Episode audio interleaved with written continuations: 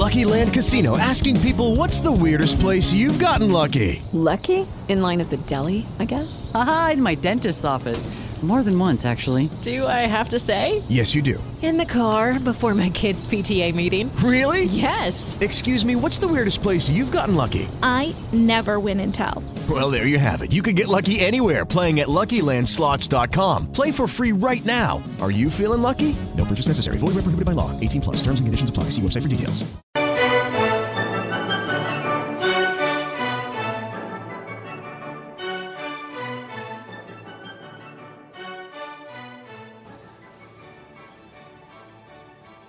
Ben ritrovati a tutti, un'altra grande settimana di pallacanestro dopo che un'altra, sempre altrettanto grande, se n'è andata, ma è un susseguirsi di emozioni, di avvenimenti, di finali, di quarti di finale, di campionati e di qualsiasi cosa abbiate in testa succede, sta succedendo. Questo è il periodo clou delle varie stagioni di pallacanestro, dalle coppe europee, da quelli che sono i campionati nazionali, e noi non facciamo altro che raccontarvele in maniera approssimativa e ironica. È ironica, l'unico vanto che ci possiamo tenere è quello di cercare di scherzare su quelli che sono questi avvenimenti importantissimi, serissimi, e che vedono i tifosi soffrire come non mai, perché questo è il periodo in cui il tifoso soffre di più, e si diverte ma soffre. Noi ovviamente abbiamo l'occasione di poter avere ospiti importantissimi, gli inviati virtuali che continuano a raccontarci il loro dolore, la loro passione delle rispettive squadre per cui fanno il tifo e che ci raccontano con sempre energia vitale, clamorosa per Basket Bob.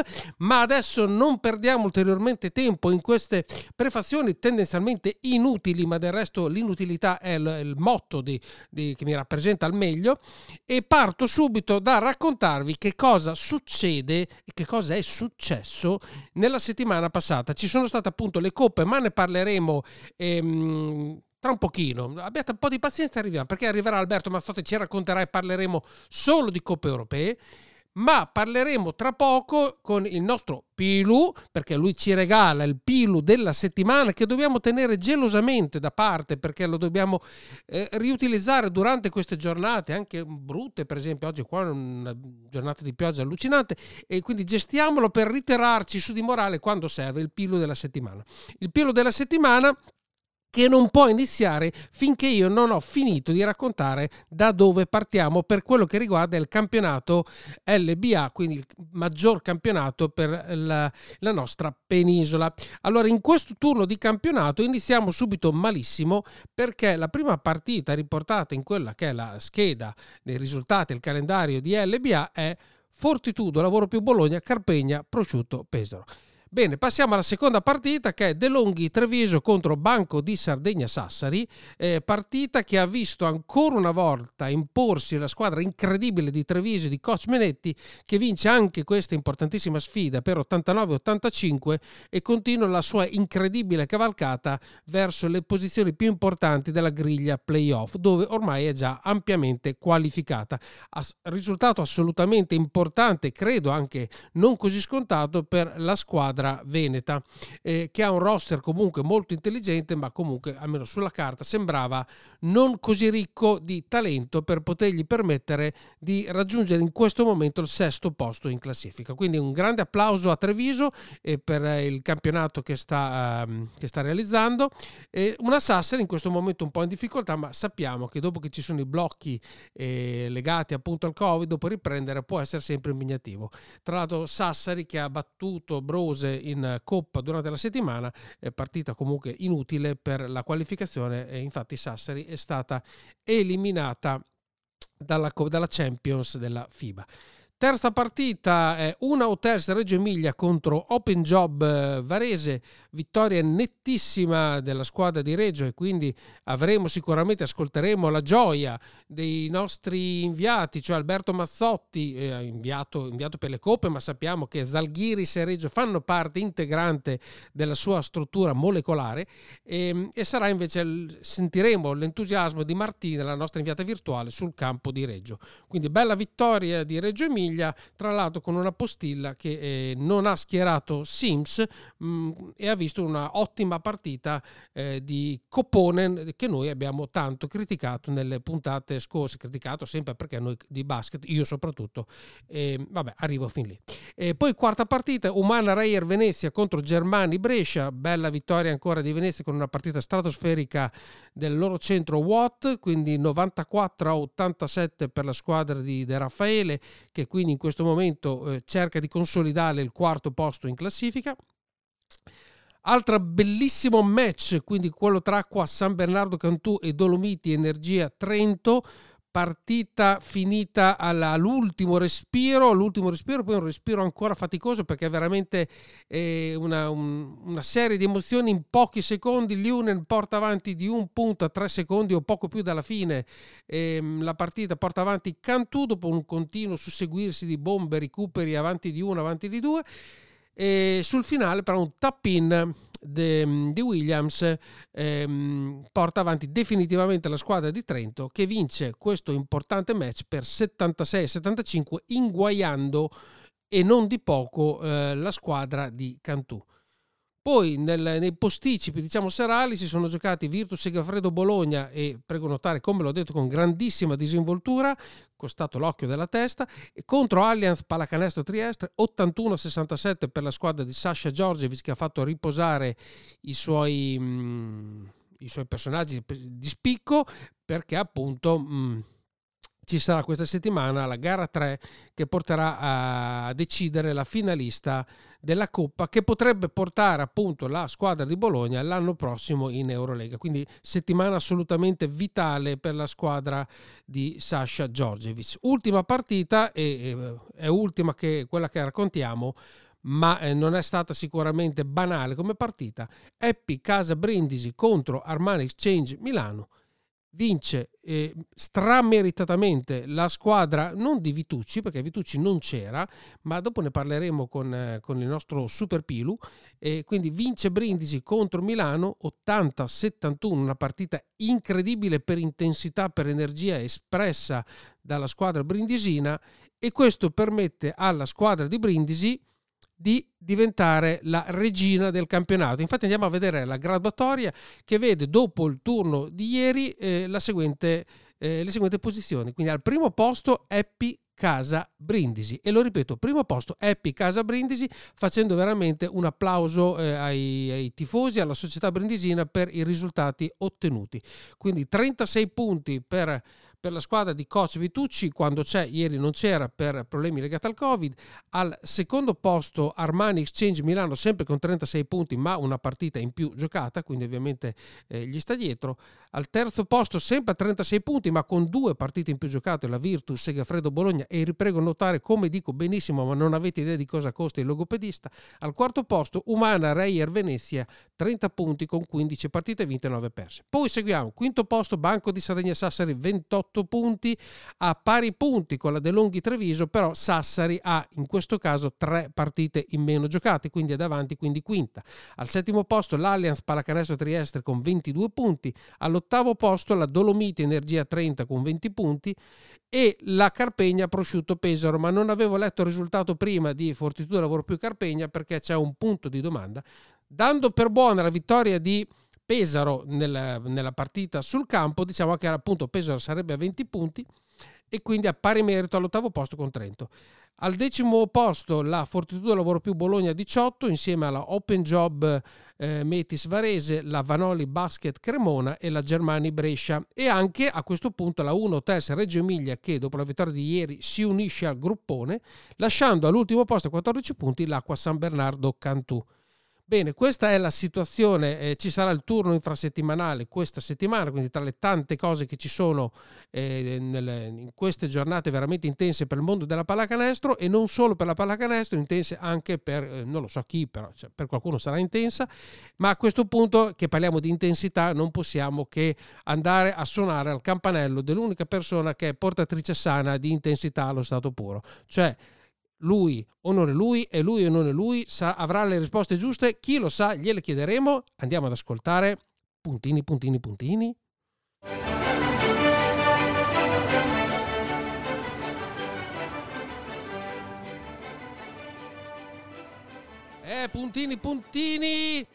Puntini, cosa c'è dopo i puntini? Sti cazzi! Perché è più bello puntini e sti cazzi, cioè vuol dire è una conseguenza temporibus, de gustibus, cioè più o meno una cosa di questo tipo qua. Grande il nostro Pilu, anche questa settimana ci regala tutto quello che c'ha in saccoccia e anche dei vari, eventualmente se avessi qualcosa da distribuire volentieri, e noi siamo sempre pronti a prendere quello che tu ci potrai regalare, ma soprattutto le tue esternazioni, i tuoi commenti, la tua sapienza cestistica, e qua mi fermo perché non so quale altra sapienza puoi distribuire con noi, se ne hai eventualmente, sempre se anche consigli per immobili, noi siamo pronti a tutti per ascoltarti, perché ovviamente il nostro Pilu ci dà solo dei consigli di cui noi facciamo tesoro per tutta la settimana, come abbiamo già detto. Allora carissimo, dopo che ho fatto tutto pistolotto inutile per rubare quei 40 secondi, ti volevo subito chiedere, allora tu da ex giocatore della Fortitudo hai sicuramente apprezzato, esattamente come un ex tifoso della Fortitudo, non è vero, scherzo, rimango ancora tifoso nonostante tutto, di questo ennesimo capolavoro della nostra compagine, stavolta come coach Dal Monte, da te chiamato Luca nella scorsa puntata, e sulle rimesse mi sa che non vi siete parlati, ho questa sensazione qua. Ecco, bravo, infatti, fallo, sarà il caso che tu lo faccia, dammi. È impressionante. Ecco. No, davvero, è impressionante. Cosa c'è che non funziona nelle rimesse? Partiamo da lì, cosa c'è che non funziona nelle rimesse? No, sinceramente non lo capisco, perché sembra quasi che, cioè, bisogna insegnargli che la rimessa va fatta a quelli che hanno la maglia uguale alla tua, non agli altri. Perché veramente a sto punto capisco una volta con Reggio, poi non mi ricordo le altre, però le ultime 3 partite è disarmante la cosa, ogni volta che c'è punto a punto la palla per andiamo agli altri, sembra che non lo so, guarda, veramente sono rimasto sconvolto anch'io, dovrò veramente telefonarli. Sì, perché, no, ma non a Luca, perché Luca probabilmente gliel'avrà anche detto, spiegarle ai giocatori che noi giochiamo con la maglia blu, bene, a quelli con la maglia blu sono amici, gli altri sono nemici.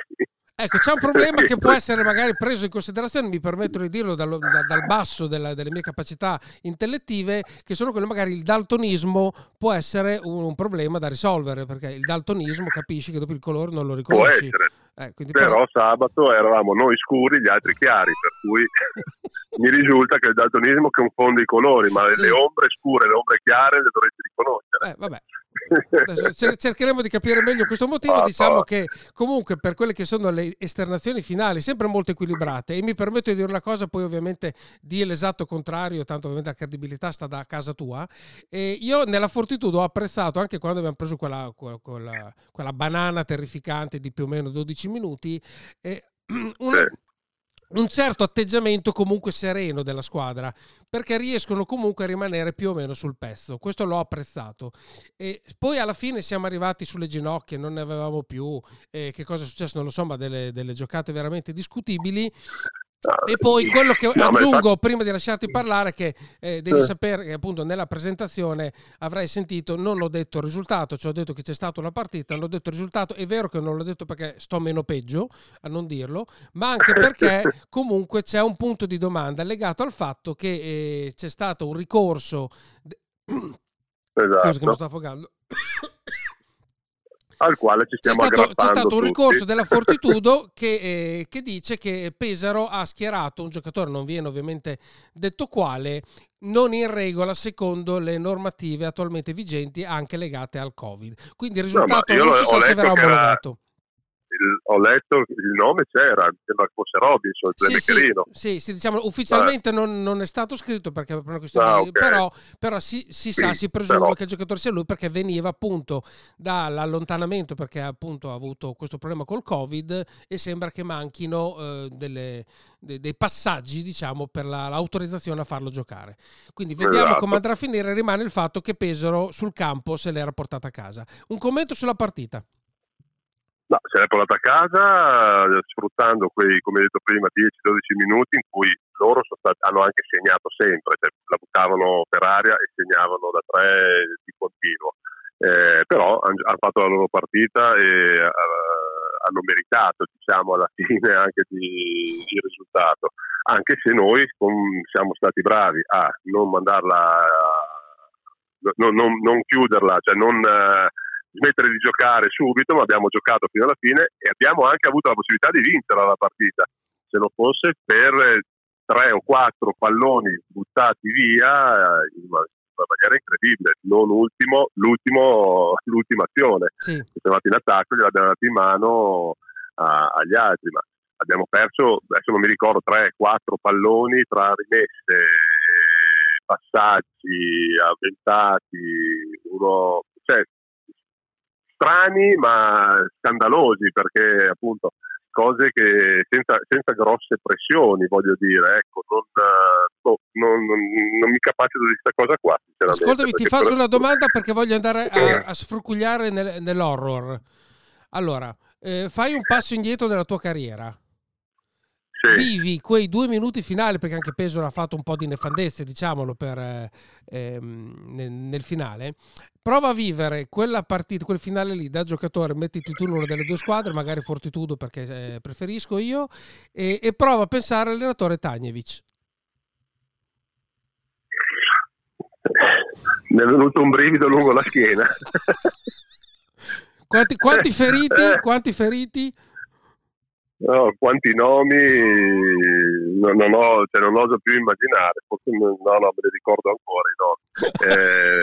Sarebbe stato un disastro soprattutto il giorno dopo o oggi, adesso non so se ieri avrebbe fatto fare l'allenamento, però oggi sicuramente sarebbe stata una carneficina, perché di sì, non si possono perdere così tanti palloni in quella maniera. Ecco, secondo te il fatto dell'essere sul legame, perché diciamolo, effettivamente la Fortitudo ormai tutte le volte che andiamo in campo ci contiamo, no? Che adesso Wides non ha giocato per la tonsillite, un altro non c'era, cioè a Radori gioca qualche minuto quando riesce qua e là durante la partita, e comunque per lui giocare tanti minuti è estremamente faticoso, quindi cioè, diventa veramente ci sta la fatica finale, ma secondo te è solo questione di fatica o no? Ma, allora, ci sta sicuramente, però ripeto e continuo a dirlo, buttate via in maniera stupida, cioè, lì non c'era la fatica, lì devi solo tenere la palla o passarla al tuo compagno, cioè non è che hanno fatto chissà che difese strane, che alchimie strane ha messo in campo Pesaro alla fine, dico. Lì è solo da tenere la palla e portarla avanti, o passarla a quello con lo stesso colore della maglietta, non agli altri, ecco. Quindi ok, la fatica ti fa sbagliare magari il tiro perché sei stanco sulle gambe, perché o difendi meno perché appunto sei stanco e quant'altro, ma lì si parla solo di concentrazione, di dare la palla alle persone giuste, tenere la palla nella maniera giusta, per cui mettiamoci un po' di stanchezza, però non è una scusante, secondo me. Ecco, Pesaro comunque secondo me ha giocato una buona partita, come hai detto tu, da 3 l'hanno messa sempre. Io ho una perplessità anche lì, ma non voglio cercare per forza il pelo nell'uovo, anche perché il pelo certo. Io lo trovo nel Pilu, non nell'uovo, e quindi no, il fatto che comunque Pesaro ha spessissimo tirato con mezzo metro, certo. No? Poi è vero che hanno messo 2 tabellate immonde, quelle dall'angolo, francamente bisognerebbe fare un regolamento che certe non possono essere autorizzati come canestri effettivi, perché sono palesemente delle busonate, almeno a Bologna noi diciamo busonate, non so voi a Trieste come dite. No, ma infatti era, cioè, è vero che tante volte ho tirato con mezzo metro, addirittura 1 metro, però poi ho messo di tabella all'ultimo secondo, per cui quelle giornate un po' così, siamo stati bravi noi a non buttar via la partita subito o a lasciare che prendesse quella strada lì, l'abbiamo rimessa giusta, nei binari giusti, è stato un peccato che non l'hai portata a casa per degli errori madornali proprio. Certo. Migliore in campo secondo me Ant dei nostri. Non ho capito? Il migliore in campo secondo me dei nostri, sì, è Dario Ant, che ne dici? Mi è piaciuto molto. Infatti lui ha giocato molto bene, sì, in effetti sì. Ripeto, peccato, mi ha lasciato veramente l'amaro in bocca stavolta, perché avevamo ribaltato una partita che sembrava persa al primo tempo e niente, adesso sì. Speriamo nella giustizia, chiamiamola la giustizia sportiva. Sì. No, è un peccato perché effettivamente diciamo a vincerla senza aggrapparsi a queste cose, sì, che comunque voglio dire, se qualcuno ha sbagliato poi vuol dire le regole sono fatte per quello, cioè ci sono giusto se ha sbagliato non mi dispiacerebbe, ecco, io la prenderei. Sì, sì, i risultati di ieri poi diciamo che vanno abbastanza bene, insomma, in linea con quello che dovevano essere i pronostici, con soprattutto Cantù che ha perso in casa con Trento, quindi bene. Ecco, Cantù a questo punto bene. È veramente molto dura, anche per quello di dispiacere perché la Fortitudo vincendo la partita non posso dire che era salva, ma insomma 80%, ma quasi, sì, quasi. Ma quasi, esatto. Io infatti non dico più niente perché visti gli ultimi pronostici miei lascio stare, sì. Quindi visto che avevo già dato per spacciato, avevo detto sempre per fortuna che c'è Varese, esatto. Varese invece sta giocando bene adesso. Esatto. Adesso non dico niente, per cui con quei 2 punti probabilmente non dico che eravamo salvi matematici, però eravamo un po' più tranquilli, ecco, con questi 2 punti, per cui per quello spero che sia vero, che questo ricorso abbia seguito e sia accettato.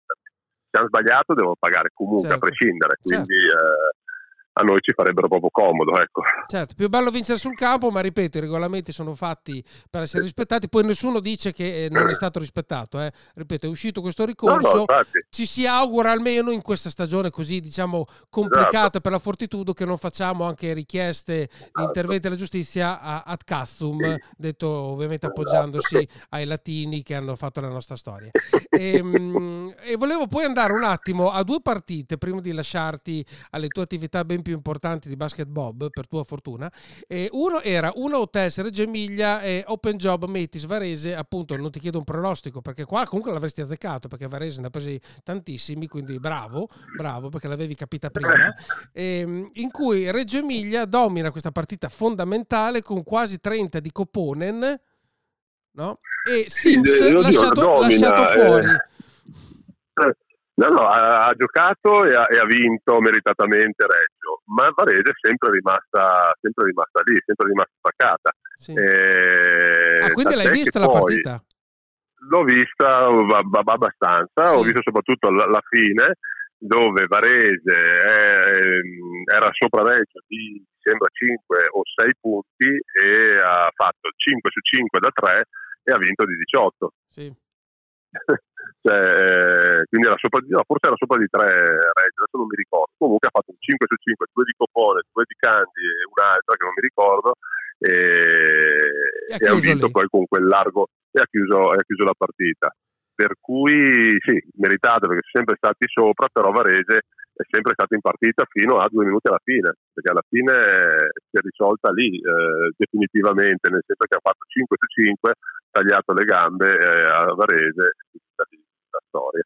Ecco, sì, per Reggio Emilia dopo ascolteremo anche il nostro Alberto e la nostra inviata, ma è una partita era particolarmente importante. Complimenti li ho già fatti in presentazione a Menetti, a Treviso, perché onestamente essere sesti con una squadra costruita sicuramente in maniera molto intelligente, ma francamente non ci avrei scommesso neanche un Pilu all'inizio di stagione che potevano essere sesti in classifica. Venezia che vince con Brescia con una mega partita di Mitchell Watt, che secondo me sarebbe il centro più dominante del nostro campionato, e adesso forse si è ricordato che può anche dimostrarlo. E la Virtus che spadroneggia, qui lo possiamo dire, con Trieste, perché Trieste è rimasta aggrappata alla partita così, giusto proprio con l'ombrello, come si usava una volta, perché appena la Virtus accelerava andava via. Considerato che la Virtus ha giocato senza Berinelli, Teodosic e Marco. Sì, poca roba, no? E con un grande Abbas e un ottimo Adams, quindi un bel segno di continuità della Virtus, perché in questi 10 giorni la Virtus si gioca veramente tanto e il rischio era quello, esatto, di non essere concentrati per una partita che comunque è importante, perché comunque, diciamolo, la Virtus Segafredo, guarda come lo dico bene, ma ho speso un patrimonio questa settimana, adesso poi non basta.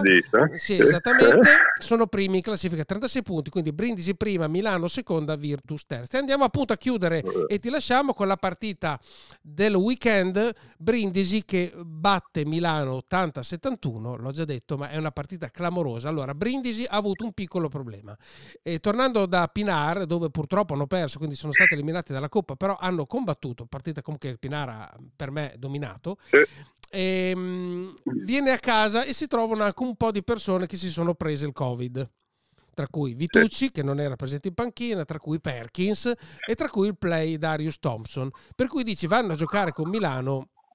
Hey guys, it is Ryan. I'm not sure if you know this about me, but I'm a bit of a fun fanatic when I can. I like to work, but I like fun too. It's a thing. And now the truth is out there. I can tell you about my favorite place to have fun. Chumba Casino. They have hundreds of social casino style games to choose from with new games released each week. You can play for free anytime, anywhere. And each day brings a new chance to collect daily bonuses. So join me in the fun. Sign up now at ChumbaCasino.com. No purchase necessary. VGW. Void where prohibited by law. See terms and conditions. 18+. Step into the world of power, loyalty, and luck. I'm going to make him an offer he can't refuse. With family, cannolis, and spins mean everything. Now, you want to get mixed up in the family business. Introducing The Godfather at ChumbaCasino.com. Test your luck in the shadowy world of The Godfather slot. Someday, I will call upon you to do a service for me. Play The Godfather, now at ChumbaCasino.com. Welcome to the family. VGW Group, no purchase necessary. Void where prohibited by law. See terms and conditions, 18+.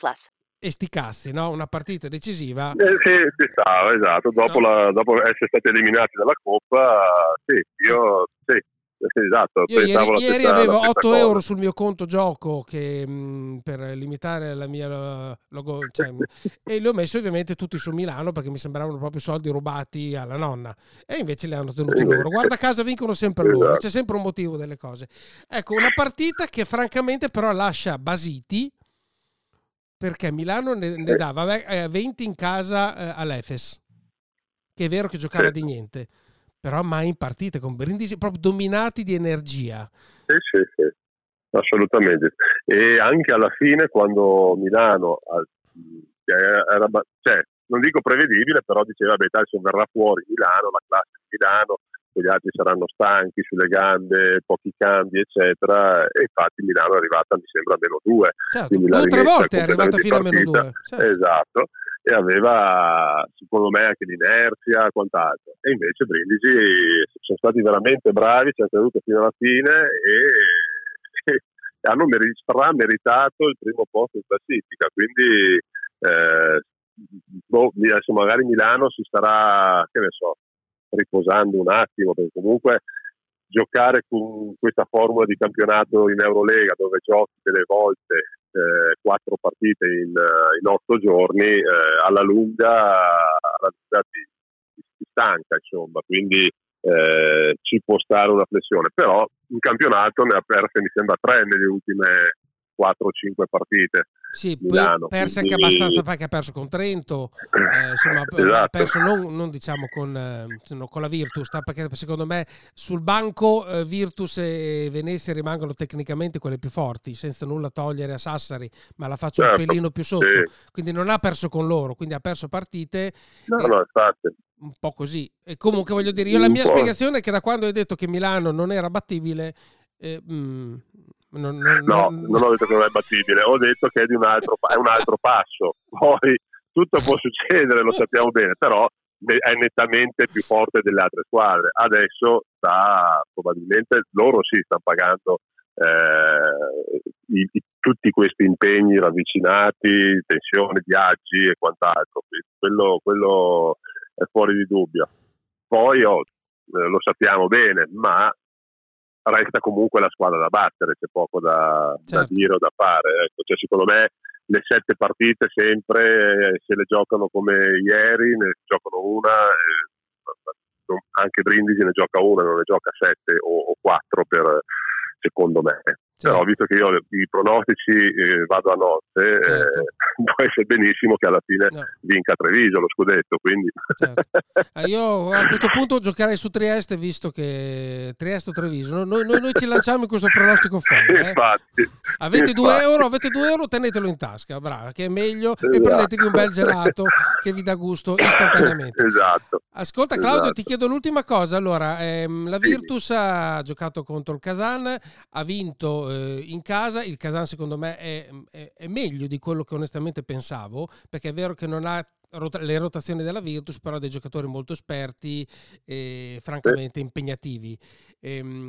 Ha vinto il Kazan là in Russia, stando avanti anche di molti punti, poi rimontati alla fine con una partita al limite del clamoroso di Bellinelli, e quindi giocandosi alla fine. Allora, le due domande che ti faccio sono finali, sono: c'è stata una discussione in settimana, ma sai quelle sono quelle discussioni appunto da briscola, da cui il nostro titolo, le coppe che portano poi ai denari ma che poi ti prendi delle bastonate, come è successo a Milano. La coppa, ecco, quel finale, l'ultimazione in cui è stato chiamato il fallo su qua di Kazan quando eri pari, così da ex giocatore, da appassionato di pallacanestro, in quei finali lì tu da che parte stai? Di quelli che fanno fallo o di quelli che difendono? Purtroppo io ho un trascorso con stare dalla parte di quelli che difendono, sì. Però abbiamo perso uno scudetto, quindi un po' te l'ho chiesto apposta, ma non volevo essere cattivo, però fa male dopo, eh. Lo so benissimo, però appunto si era deciso di difendere quella volta, poi voglio dire, è stato bravo lui perché l'ha messa non in sottomano da solo, perché io gli ero attaccato e tutto quanto, però quindi, diciamo, facciamoci del male, chi era? Vabbè, il buon di Roga, maledetto lui. E quindi, però in quel momento lì, sai, è un terno all'otto. Se andava bene col fallo, bravi tutti, era la scelta giusta. Certo. Se come è andata invece, sì, sono dei coglioni che dovevano far fallo e dovevano difendere. Siamo sempre lì, quindi certo. Anche quella volta là, se non avessi segnato, scelta giusta, azzeccata, non eravamo qua a fare tapparti della situazione, esatto. Quindi bisogna vedere in quel momento lì, volta per volta, non puoi dire c'è una regola per... No, quello ti chiedevo, quindi di volta in volta l'allenatore vede magari dalle facce, dalla situazione così, e fa una scelta che è legata a quel momento, a quella situazione particolare, quindi non ci sono colpevoli, non ci sono prigionieri, è andata così, no. La Virtus comunque se l'ha giocata anche in questa partita di ritorno, adesso ci sarà il 14 appunto mercoledì alle 20:45 la finale, che per me questa è una finale, perché dall'altra parte Monaco si è qualificato, ma vediamo chi arrivi in finale, e a questo punto con lo Zenit che probabilmente arriverà nei playoff ed eliminerà il Valencia, ci saranno tutte e due le finaliste che parteciperanno alla prossima Eurolega. Sì. Ok, detto questo, io Claudio ti ringrazio anche per questo tuo ulteriore contributo, ci diamo appuntamento la prossima settimana, sempre che tu non troverai qualcosa di meglio da fare il lunedì, speriamo noi di no. Ma noi ci contiamo, quindi Claudio, buona settimana, e se vuoi farci un augurio tu, anche mandarmi a spendere, prego. No, sono buono, oggi sono buono. Allora... Sono troppo demoralizzato come è andata la partita sabato che non ho energia. Allora ti senti un po' come si sente Milano. Grande Claudio, ci vediamo la prossima settimana. Ciao! Ok, un abbraccio, ciao. Claudio, ciao.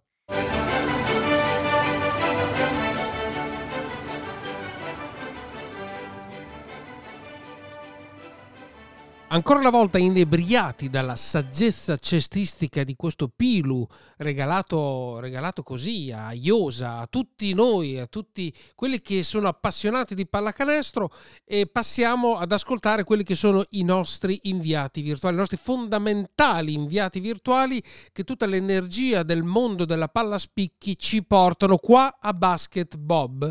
Basket Bob che ovviamente perderebbe il sale, il pepe, il condimento, perché loro ci raccontano il vissuto delle squadre della nostra regione, il vissuto dei loro weekend cestistici, per cui ciancio alle bande, bando alle ciance, al solito tutte queste menate qua. Andiamo ad ascoltare primariamente, anche per una forma di galateo, Martina, che ci racconta della bella vittoria di Reggio Emilia contro Varese.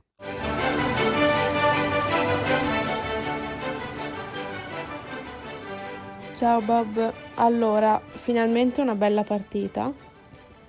Reggio, se non sbaglio, ha fatto il record di triple stagionali, ne ha segnate 22 se non sbaglio.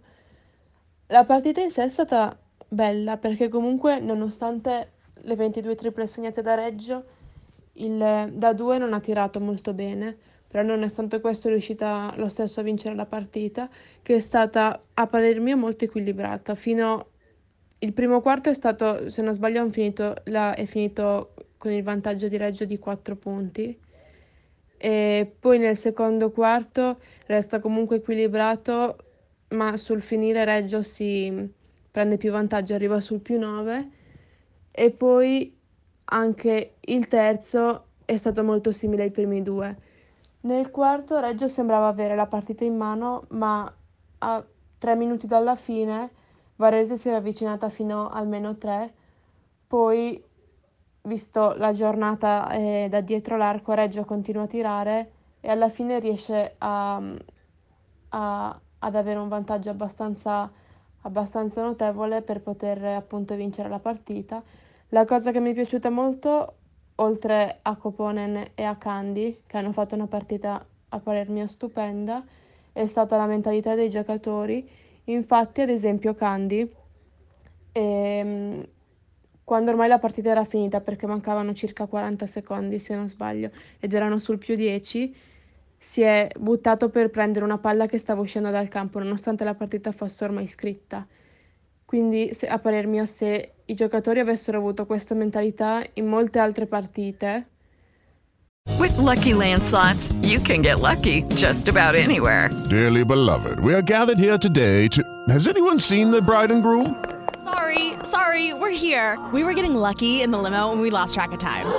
No, Lucky Land Casino, with cash prizes that add up quicker than a guest registry. In that case, I pronounce you lucky. Play for free at LuckyLandSlots.com. Daily bonuses are waiting. No purchase necessary. Void where prohibited by law. 18+. Terms and conditions apply. See website for details. Non dico che i playoff sarebbero stati centrati, ma di sicuro... E sarebbero stati più lontani dalla zona retrocessione, e soprattutto avrebbero rispecchiato di più le aspettative che aveva la squadra a inizio stagione. Comunque in generale è stata una bella partita, soprattutto appunto per la mentalità con cui i giocatori hanno approcciato la partita, ed è stata una vittoria molto importante sia dal punto di vista mentale per i giocatori, sia dal punto di vista della classifica, perché adesso, se non sbaglio, sono a più 4 da Cantù, che è ultima, e quindi si staccano un po' dalla zona retrocessione.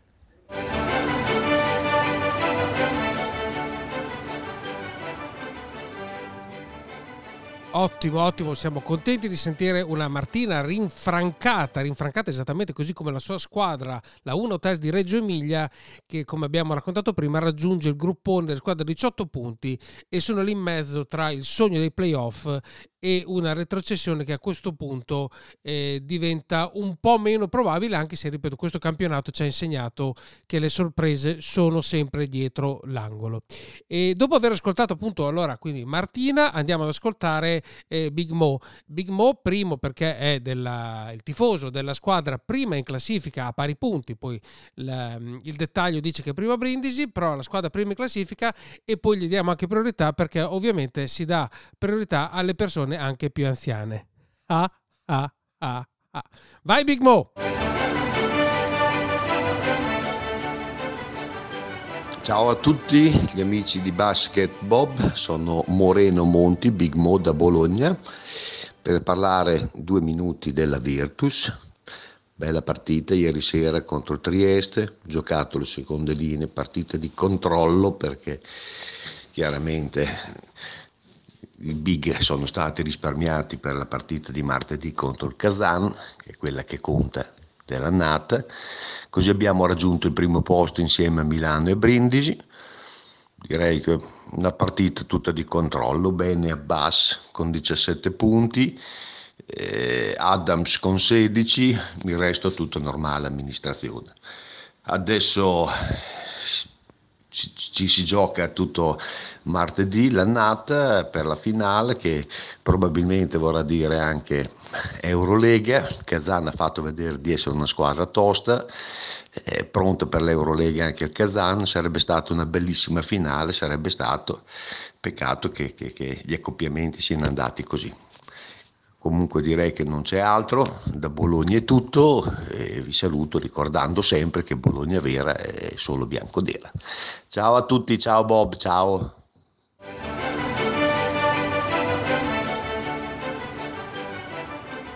Ovviamente non manca occasione il nostro mitico Big Mo per ricordare che, secondo lui,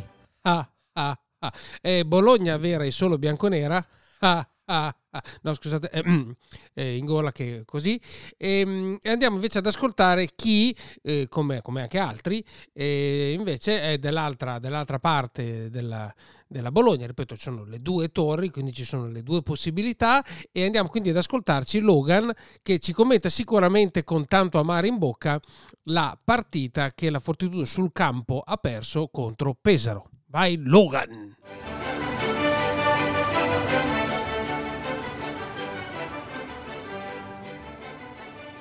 Ciao Bob, qua Logan da Bologna con i risultati e le notizie sul mondo bianco-blu. Settimana bianco-blu non facilissima che parte lunedì scorso, quando la Comtech blocca il mercato per via di problemi finanziari non ancora risolti.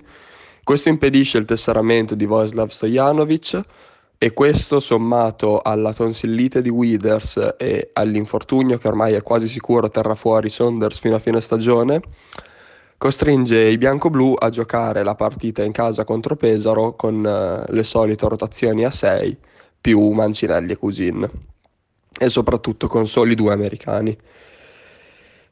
Oltre questo c'è stata anche una brutta girandola mediatica per un episodio di cui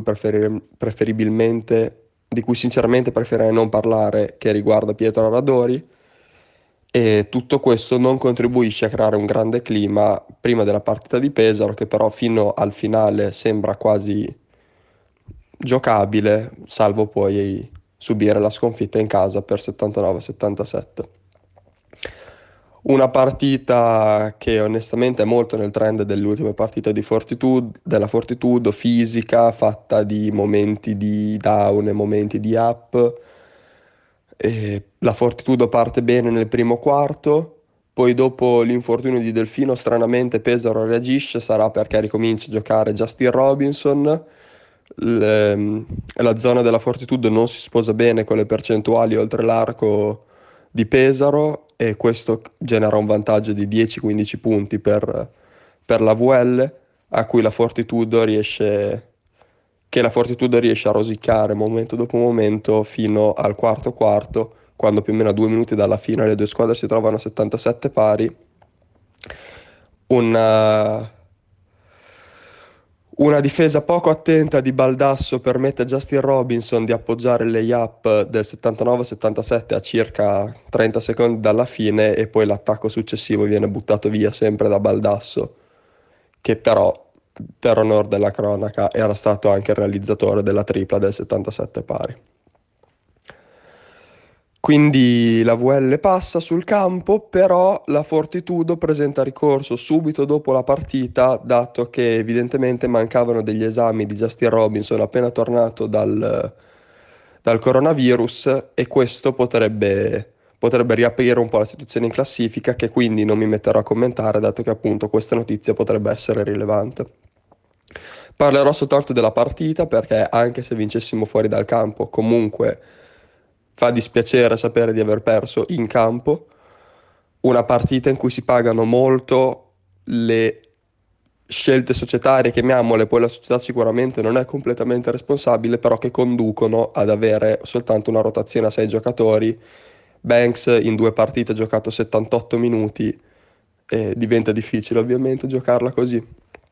Parlando appunto di Banks, si vede che sente la fatica, oltretutto viene raddoppiato se non triplicato per tutta la partita, fa quel che può, sicuramente non una delle sue migliori prestazioni, però diciamo che è motivabile. Baldasso è in fase un po' calante rispetto alle ultime 2 partite che ci aveva dimostrato, ma se fosse sempre così sarebbe decisamente un giocatore almeno da alta Serie A, e peccato per le 2 ingenuità nel minuto finale che costano la partita alla Fortitudo, però ricordiamo è sua comunque la tripla del pareggio. Fantinelli, come dicevo anche settimana scorsa, lo vedo in involuzione, questa volta si è notato un po' di meno, però comunque se nel finale è stato schierato Baldasso e Fantinelli ha passato in panchina buona parte della seconda metà del quarto quarto, un motivo c'è. Aradori si è fatto trovare presente per quanto riguarda l'attacco, come al solito molto di meno per quanto riguarda la personalità e la difesa. Altra grande prova di Ant, che dimostra di essere un lungo solido e di saper fare il suo, soprattutto contro le squadre piccole, diciamo, comunque contro le squadre non di alta classifica. E una prestazione offensivamente importante per Totè, che però analogamente ad Aradori, quando si tratta di metterci della difesa intensa o della personalità, risponde presente solo a volte. Detto questo, è onestamente una sconfitta che, considerando le ambizioni rimaneggiate della Fortitudo, ci può stare. Fa male perdere con Pesaro, come fa sempre male perdere, ma non è un dramma. Come al solito, forza Fortitudo, testa mercoledì contro Cremona. Ciao Bob, buon lunedì e buona settimana a te e a tutti gli ascoltatori.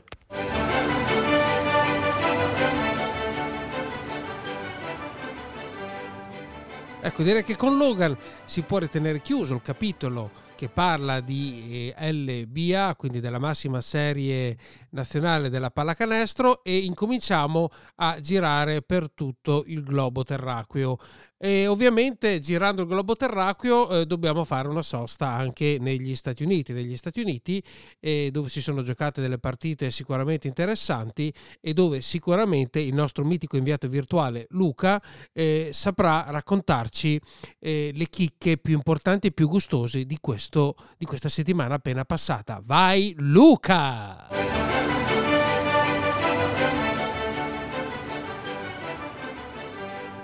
Buon pomeriggio a tutti, ben ritrovati su Basket Bob e soprattutto, come al solito, ben ritrovati dal vostro inviato virtuale Luca nella nostra rubrica settimanale sul mondo NBA.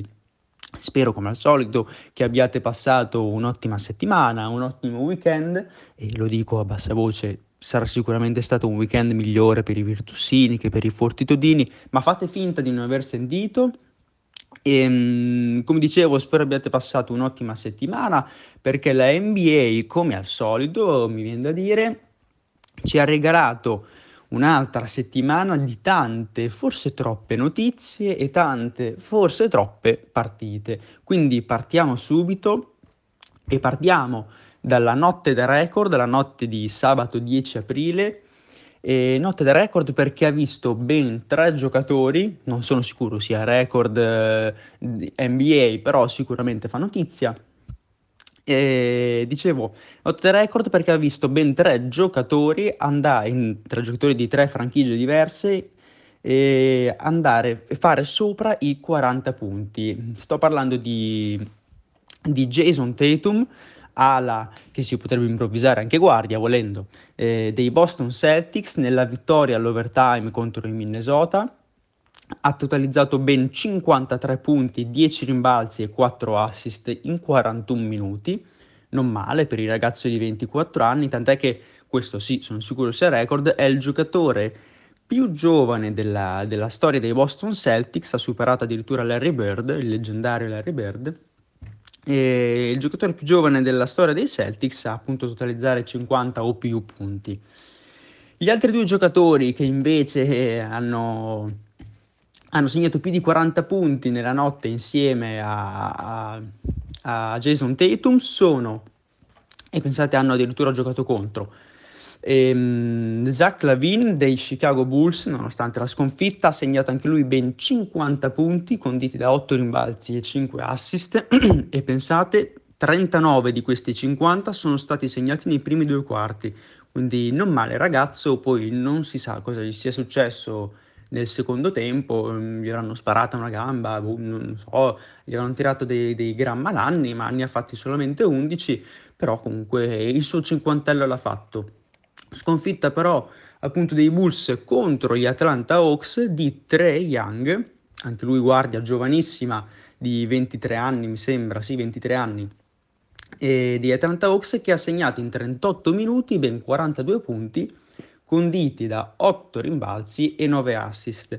Ma la fun fact, insomma, di questo record, di questa notizia, è uno scommettitore americano che la sera prima, appunto, insomma, la giornata di queste partite, si era giocato €50 sul fatto che nella stessa notte, appunto, Trae Young e Jayson Tatum segnassero entrambi 40 punti o più.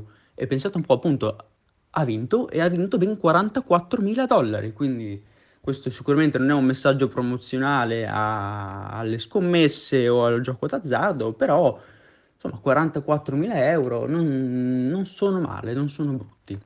Ma andiamo avanti e parliamo dell'ennesima ottima, veramente ottima prestazione dei Phoenix Suns, sicuramente a mio parere la rivelazione maggiore di questa stagione NBA insieme a Utah. Phoenix Suns di Devin Booker e di un ottimo Chris Paul in questa stagione, partita che appunto ha visto scontrarsi Phoenix seconda ad ovest contro Utah prima ad ovest, e appunto ha visto vincere Phoenix con un ottimo Chris Paul da 29 punti e 9 assist. E da menzionare questa partita perché è diventata virale su internet come sui social e ovunque questa foto di Chris Paul, vi invito ad andare a cercarla. Judy was boring. Hello. Then Judy discovered Chumbacasino.com. It's my little escape. Now Judy's the life of the party. Oh, baby, mama's bringing home the bacon. Whoa, take it easy, Judy. The Chumba life is for everybody. So go to Chumbacasino.com and play over 100 casino-style games. Join today and play for free for your chance to redeem some serious prizes. Chumbacasino.com. No purchase necessary. Void where prohibited by law. 18+ terms and conditions apply. See website for details. It is Ryan here, and I have a question for you. What do you do when you win? Like, are you a fist pumper? A woohooer, a hand clapper, a high fiver. I kind of like the high five, but if you want to hone in on those winning moves, check out Chumba Casino. At chumbacasino.com, choose from hundreds of social casino style games for your chance to redeem serious cash prizes. There are new game releases weekly, plus free daily bonuses. So don't wait. Start having the most fun ever at chumbacasino.com. No purchase necessary. VGW Group. Void where prohibited by law. See terms and conditions. 18+. E lui all'intervallo durante un time out che beve dalla sua bottiglia dove c'è scritto Chris Secret Staff, insomma in onore della famosa borraccia che Bugs Bunny porge a Michael Jordan nel film Space Jam del 1998, mi sembra. Insomma, questa immagine un po' iconica, e ne approfitto per ricordarvi che di recente, mi sembra la settimana scorsa, è uscito proprio il trailer di Space Jam 2. Dopo più di 20 anni uscirà Space Jam 2, che avrà come protagonista LeBron James, ma ci saranno, come nel primo del resto, anche altri attori in veste di giocatori. Poi adesso non vi spoilerò niente, vi invito ad andare a vedere il trailer. Ci sono altri giocatori come Damian Lillard, mi sembra, Klay Thompson, una giocatrice di cui purtroppo non me ne voglio male, non mi ricordo il nome adesso, di WNBA, la NBA femminile, e poi c'è un terzo giocatore che adesso mi sfugge. Comunque, sulla Space Jam 2 sulla falsa riga del primo, ma io ve lo dico già adesso, poi quando uscirà, quando ci saranno altri spoiler, magari li commenterò nuovamente, però a me non piace da vedere dal trailer, sia come scenografia sia come storia, e secondo me non aveva neanche troppo senso fare un 2. Space Jam era bello il primo, era iconico il primo e rimarrà sempre iconico il primo, ma è un parere personale.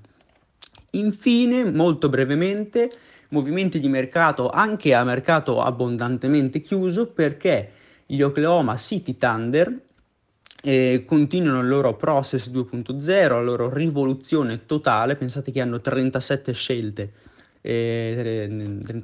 della prima fascia nei prossimi 7 draft, e appunto hanno firmato Daniel Beck dal Real Madrid, ma sicuramente il servizio sull'Eurolega ve l'avrà già detto o ve lo dirà. E hanno firmato Daniel Beck dal Real Madrid pagando appunto il buyout al Real Madrid, e anche Vasilij Micic, appunto, mi sfuggiva il nome, dall'Efes. Quindi altri movimenti di mercato, nonostante il mercato sia abbondantemente chiuso, e Oklahoma City ha deciso di prendere questi due giocatori. Micic, ovviamente, il contratto entrerà in vigore dalla prossima stagione, invece Daniel Back è già a tutti gli effetti un giocatore Oklahoma e ha deciso di rinunciare ai playoff Eurolega. Scelta condivisibile, poco condivisibile, a mio parere poco, però avrà sicuramente le sue ragioni.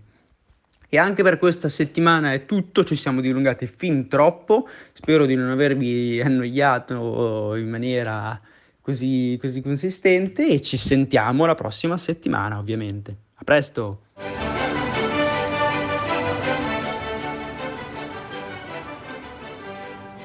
Abbiamo compiuto questo viaggio virtuale negli Stati Uniti grazie a Luca, che ci ha raccontato del mondo NBA, di questo mondo così lontano in tutti i sensi da quella che è una pallacanestro europea che vive di altri ritmi, anche se sta diventando veramente incessanti anche quelle delle varie coppe europee di cui ovviamente parliamo con quello che è il nostro inviato virtuale generale globale, perché si occupa di tutto, anche un po' di niente, e andiamo insieme a lui e alla sua competenza, che parte ovviamente da una conoscenza approfondita dello Zalgiris, ma non solo da quello. Andiamo a capire che cosa sta succedendo nelle coppe, a vedere un po' la fotografia di questo momento, di come stiamo messi. Sappiamo, l'abbiamo detto, di questa importantissima semifinale in cui la Virtus Bologna incontra l'Unics Kazan, la vincitrice andrà a sfidare la squadra di Monaco, ma al di là di tutto andiamo a vedere in questa partita di briscola, dove le coppe sono determinanti, come stiamo messi a bastoni, a spade e a denari. Raccontacelo tu, Alberto.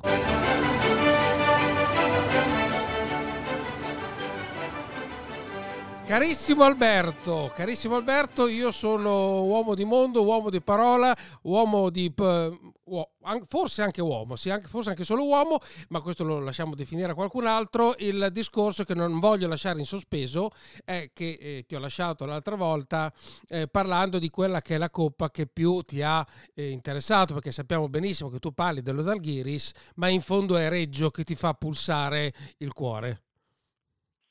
No, hai ragione, e devo dire oggi ti rispondo con molta più tranquillità, perché questa Reggio che mi fa pulsare il cuore, almeno ieri finalmente ha fatto vedere di giocare alla pallacanestro, quasi si è salvata, e allora posso anche parlare con meno ferite nel cuore di questa coppa clamorosa, che non mi ricordo mai neanche come si chiami, FIBA Europe, come, vabbè, insomma, lasciamo perdere. FIBA Eurocup, che devono anche inventarsi i nomi, essendo 5-6 le coppe bisogna anche trovare i nomi. Mi ricordo la Mitropa Cup di quando eravamo ragazzini, quella del calcio, esatto. Che il Bologna credo che l'abbia vinta 3-4 volte, esatto. Vabbè, insomma, cosa dobbiamo dire di questa FIBA Europa Cup? Io leggo solamente le sigle, le ricordo, perché poi sì. Non te l'avevo detto, ma dopo il tuo intervento lo discorso avevo letto solo per gli ascoltatori, per non ferirti, certo. E quelli che hanno gli accoppiamenti. No? Per dire anche che c'è appunto una squadra, magari mi sbaglio, anche rumena, in cui l'abbreviazione è ORAD, che gioca sì. Contro una squadra polacca, la cui abbreviazione è SLAM. Dall'altra parte abbiamo una squadra russa che qui è definita nel tabellone ufficiale riportato su internet Parma, ma è una parola adattata all'italiano, contro una squadra abbreviata Irnzi, che è israeliana. Ecco, questo, almeno le nazionalità le siamo, quindi vogliamo una coppa di spessore, questo, insomma, no? Anche perché richiede un certo lessico. Per riuscire a seguirla devi essere un poliglotta che neanche, come dire, neanche Schliemann, che mi ricordo quando lessi il libro, conosceva 11 lingue, perché le aveva imparate leggendo i vari libri nelle singole lingue. Secondo me non ce la farebbe neanche lui. Però al di là delle lingue e al di là dei nomi bizzarri, deve essere veramente di altissimo livello. È giusto che non sono contemporanee con la Final Four di Colonia di Eurolega, perché altrimenti uno dice, non so bene quale andare a vedere. La decisione sarebbe forte, però, sì. Qua sembra di essere la volpe l'uva, che uno dice non sei arrivato neanche in fondo, quindi la sputani. No, questa è una coppa come le altre, dove se fossimo arrivati in fondo avremmo detto forse siamo riusciti a vincere una coppa anche noi. C'è da dire che io francamente, pur essendo un clamoroso conoscitore del basket di tutto il mondo da tutti i tempi, Le altre tre squadre francamente non so chi siano, quindi il Parma e il non li so.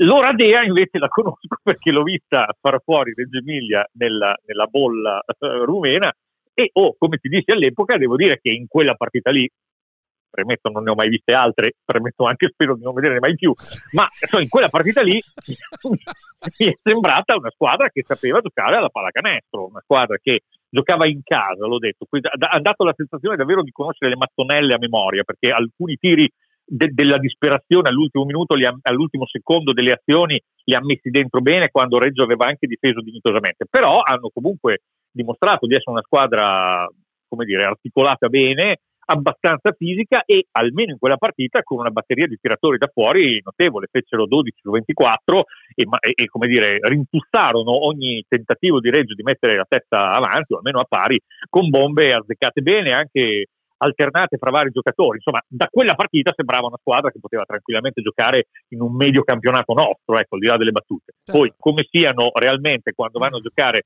non so come funziona lì, c'è una bolla finale anche lì, non l'ho più letto. Sì, credo che giochino anche lì tutti. Guarda, io sì, credo che ci siano, no, sono le due semifinali appunto in due bolle, e dopodiché le due vincitrici andranno in un'altra bolla con le due perdenti.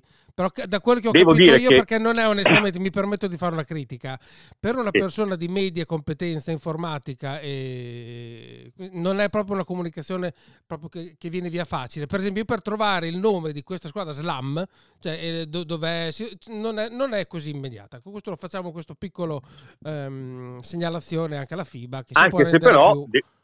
devo dire, almeno per equilibrare il giudizio sulla FIBA, c'è da dire che in epoche in cui tutti i livelli di un basket dignitoso, come di altri sport, sono coperti da reti televisive a pagamento, certo, questa Coppa qua, soprattutto nell'anno del Covid, non ha trovato, non c'è dubbio, finanziatori. C'è da dire che la FIBA ha dato in diretta, chissà come mai, vabbè, ho capito, però non era scontato che la FIBA desse in diretta televisiva tutte le partite, come ha fatto. Quindi in quel momento lì in realtà la comunicazione non solo era puntuale, vabbè, parliamo della FIBA, non del torneo della parrocchia, però era anche con questo diciamo chiamiamolo vantaggio. Sarebbe stato un vantaggio se l'avessi vista vincere, in verità pensare che ho anche visto in televisione perdere con l'Oradea, non so se alla fine sarebbe stato davvero un vantaggio, però insomma la FIBA questo almeno l'ha fatto. Poi che alla fine giochino squadre con dei nomi assurdi, sono curioso adesso, quando mettiamo giù vado a vedere qual è la città davvero, la squadra chiamata Parma, perché allora c'è tipo ecco, lo dico, l'asterisco prima che è cirillico, no? Con scritto Arma, sì. E qui l'hanno proprio però scritto Parma, cioè se tu vai su internet leggi Parma. Vabbè, adesso andiamo a vedere questa francamente mi manca. Ecco, esatto. No, comunque niente, le semifinali saranno il 23 di aprile e le finali per la vittoria per il terzo posto il 25 di aprile, immaginiamo in qualche bolla sparsa qua e là.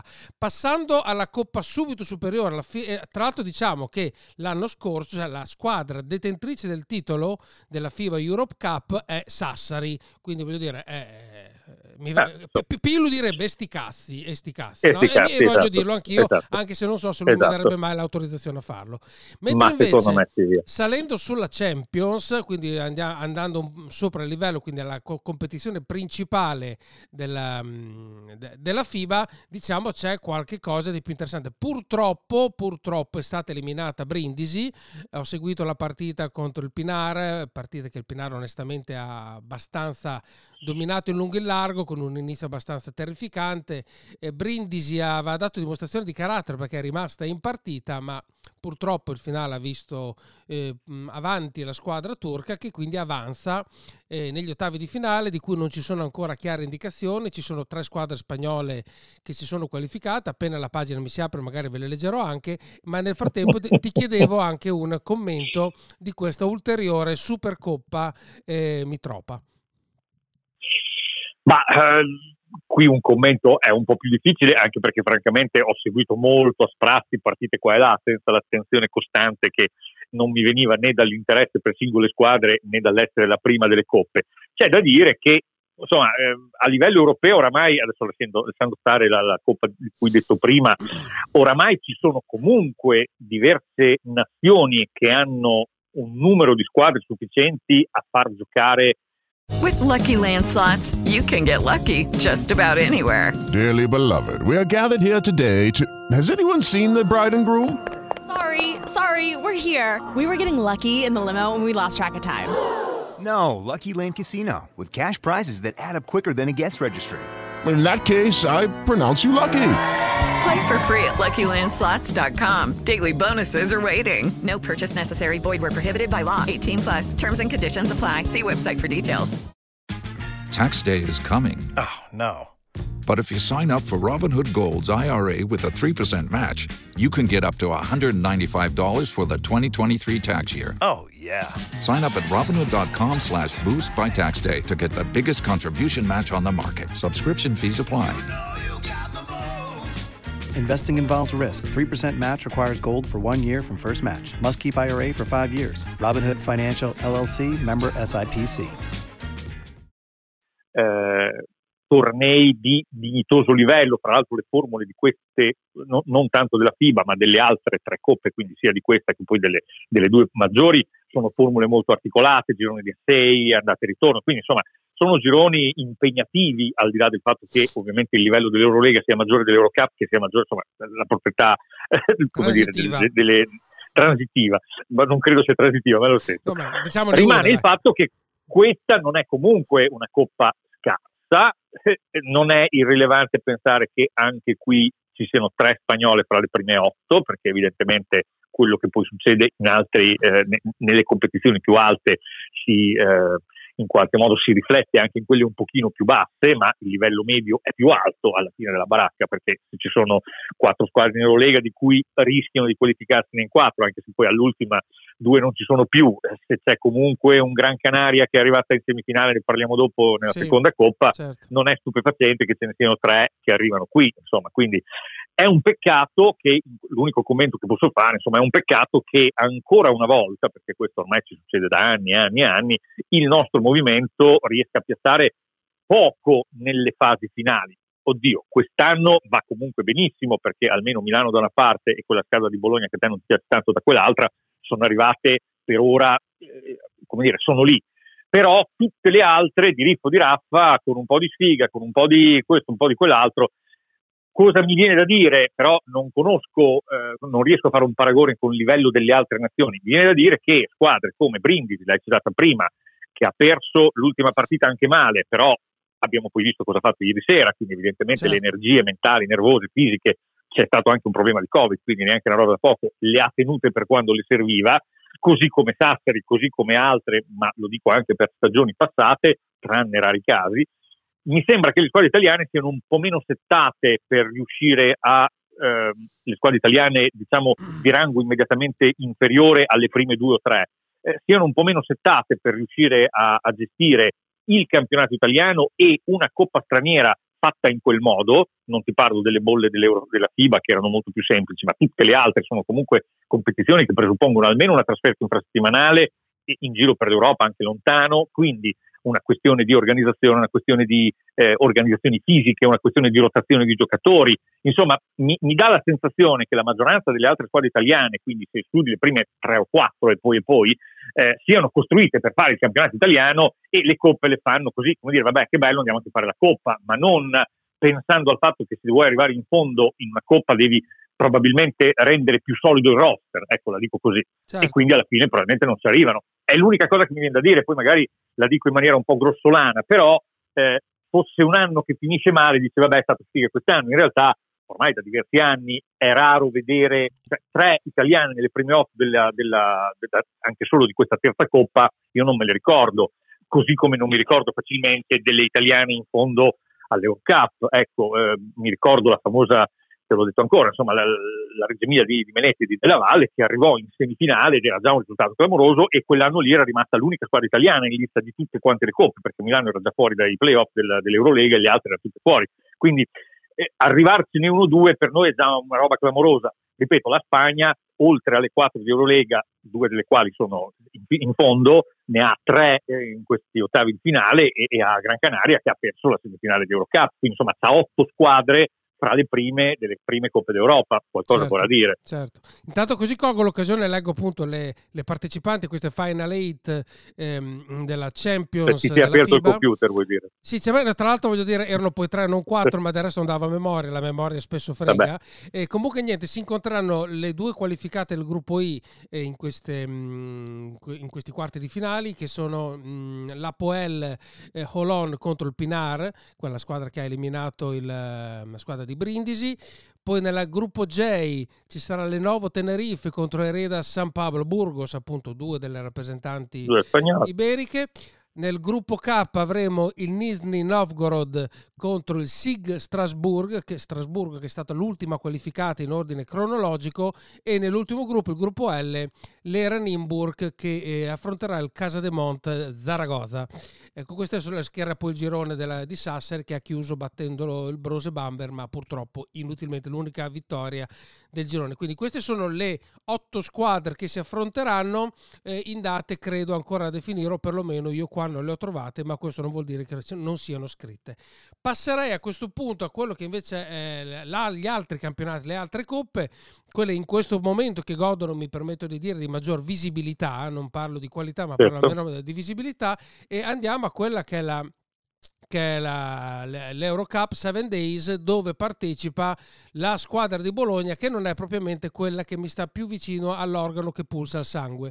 Quindi c'è stata già una squadra che ha raggiunto l'obiettivo, cioè è arrivata in finale, e quindi nel caso, ma ne parleremo dopo, che lo Zenit di San Pietroburgo vinca il recupero di questa sera, questa squadra è già nell'Eurolega dell'anno prossimo, e questa squadra è il Monaco che ha sconfitto in gara 3 l'Herbalife Gran Canaria in una veramente finale, a dire al cardiopalmo e niente, ma diciamo cosa al cardiopalmo, con un tiro veramente a 3 secondi dalla fine che ha portato avanti di 2 il Monaco, e un tiro all'ultimo decimo di secondo del Gran Canaria, che invece non ha visto la palla entrare all'interno del cesto. Quindi veramente un finale tiratissimo, il Monaco si qualifica per la finale. Dall'altra parte il Kazan ha portato a casa la vittoria in casa sua, anche lui una partita alquanto strana, ma la Virtus ci ha abituato a queste partite, va sotto di brutto, o come va avanti di brutto, poi recupera di brutto, tutto di brutto, ma del resto se non vi salvi al cuore non è certo di bello. E arriva nel finale con tante chance di fare il 2-0, e invece il Kazan, e tra l'altro con una discussione sulle scelte tecniche di fare fallo nel finale. Non so se hai guardato la partita, io non l'ho vista, perché non avrei retto, io lo ammetto, non avrei retto. Non ho guardato la partita, lo confesso. Ecco, quindi niente, il Kazan 1-1 con la Virtus, e martedì o mercoledì, mi aiuti, non so se lo sai tu, comunque in questi giorni ci sarà la bella, e la squadra che vincerà andrà ad affrontare il Monaco, e ribadisco, se lo Zenit questa sera vince la sua gara di Coppa di recupero, ecco, tutte e due le squadre, quindi o Kazan o Bologna e Monaco, saranno qualificate per la prossima Euroleague. Più o meno credo di aver fatto abbastanza casino. Hai qualcosa da aggiungere per confondere ulteriormente le idee alla gente? Ma allora, la prima cosa è che memore delle semifinali, quarti di finale, mi dispiace molto, lo dico ancora una volta, per il Budućnost, per il mio vedere della Valle, perché le ha prese all'ultimo minuto contro il Monaco, e il Monaco alla fine arriva non solo in finale ma anche in Eurolega. Non è una proprietà transitiva netta in questo caso, però è un peccato. Al di là di tutto, non so, mi viene da pensare, forse semplicemente perché gioca in casa, per quanto appunto il giocare in casa quest'anno senza pubblico sia molto relativo, che la Virtus, l'hai citata anche tu col nome, quindi lo faccio anch'io, sì, non possa essere la squadra favorita. È chiaro che questa sera, che domani sera o mercoledì, non mi ricordo, le due squadre si giocano non soltanto la finale di Coppa, ma si giocano la prossima stagione di Eurolega, quindi in qualche modo probabilmente c'è anche questo tipo di approccio. Ora, francamente non conosco la situazione di Kazan, non so come siano messi, che prospettive abbiano e tutto, so perfettamente che a Bologna, come sappiamo tutti, ci sperano, ce la lumano, se la stanno costruendo da tempo, insomma, il Bellinelli e compagnia cantante sono qua per arrivare a fare l'Eurolega quest'altro anno, quindi credo che sia una di quelle occasioni in cui la motivazione sia infinita. Poi ribadisco, non che i russi non ce l'abbiano, però se dovessi puntare una volta tanto sul giro, punterei davvero sulla Virtus, anche perché mi pare che sia, per quanto ci abbia abituati, lo abbiamo detto tante volte, a questi up and down, a questi momenti di clamorosi in positivo e in negativo anche all'interno di una stessa partita, mi pare di poter dire che in questo momento Bologna stia giocando con la carica giusta, con ripeto, poteva anche vincere in Russia, non l'ha fatto, ma insomma mi sembra che abbia il passo giusto, lo abbiamo visto anche in campionato, cosa che, e poi arriveremo a parlare di Eurolega, non vedo da Milano. Cioè, ieri sera Djordjevic ha fatto quello che doveva fare, ha tenuto in panca, chiaramente giocava contro una squadra abbordabile, questo è logico, però sai, abbordabile lo vedi sempre quando sei in fondo, ha tenuto a riposo i suoi giocatori più forti, quelli che era necessario tenere a riposo, ha lasciato fuori Teodosic e Bellinelli, ha lasciato fuori Markovic per vedere se recupera la caviglia. E a differenza di quello che purtroppo in questi ultimi tempi spesso succede a Milano quando fa scelte analoghe, ieri a Brindisi, certo Brindisi è un po' più forte di Trieste, questo è un altro paio di maniche, però però gli mancava mezza squadra, come abbiamo detto. Però gli mancava mezza squadra, quindi esatto. Però Djordjevic, ieri sera ho sentito anche la sua dichiarazione finale, ha giustamente elogiato una squadra che riesce a trovare motivazioni anche dalle, tra virgolette, seconde linee. Cioè, ieri sera, anche senza i suoi giocatori più importanti, Bologna ci ha messo lo spirito giusto, ha trovato in giocatori che a volte sono un po' più comprimari, vedi Abbas, tanto per dirne uno, ha trovato il protagonista di serata. Quello che, lo dicevamo anche la settimana scorsa, in teoria una squadra costruita per l'Eurolega, a maggior ragione, dovrebbe fare quando ruota i giocatori. E invece, faccio un inciso così dopo arriviamo su Milano, abbiamo visto ieri sera che lasciando a riposo per motivi volontari o necessari Datome e Nithov, ieri sera Milano contro una squadra che aveva tre quinti del quintetto fuori per motivi diversi e che ha giocato con quei pochi che aveva, si è trovata a non avere questa capacità di reazione positiva dai virgolette comprimari. È rimasta in partita fino in fondo o quasi perché gliel'ha tenuta su Sasso Rodriguez, che dovrebbe essere l'ultimo a cui devi chiedere la motivazione del ventenne che vuol farsi vedere, questo non ha certo bisogno di fare il ventaglio a Brindisi per dimostrare di essere bravo. Però ieri sera Gaspardo sembrava un fenomeno, Moraschini quando è entrato non l'hai visto. Ecco, no. Siccome non credo che Gaspardo sia più bravo di Moraschini in termini assoluti, faccio un esempio banale, per carità, non me ne vogliono i due giocatori, semmai un domani ascolteranno questa trasmissione, però credo che sia sempre una questione di come li carichi quando tocca loro fare la partita importante. Ecco, ieri Milano, con molte seconde linee, si è fatta dominare da un Brindisi che aveva quasi tutte le seconde linee.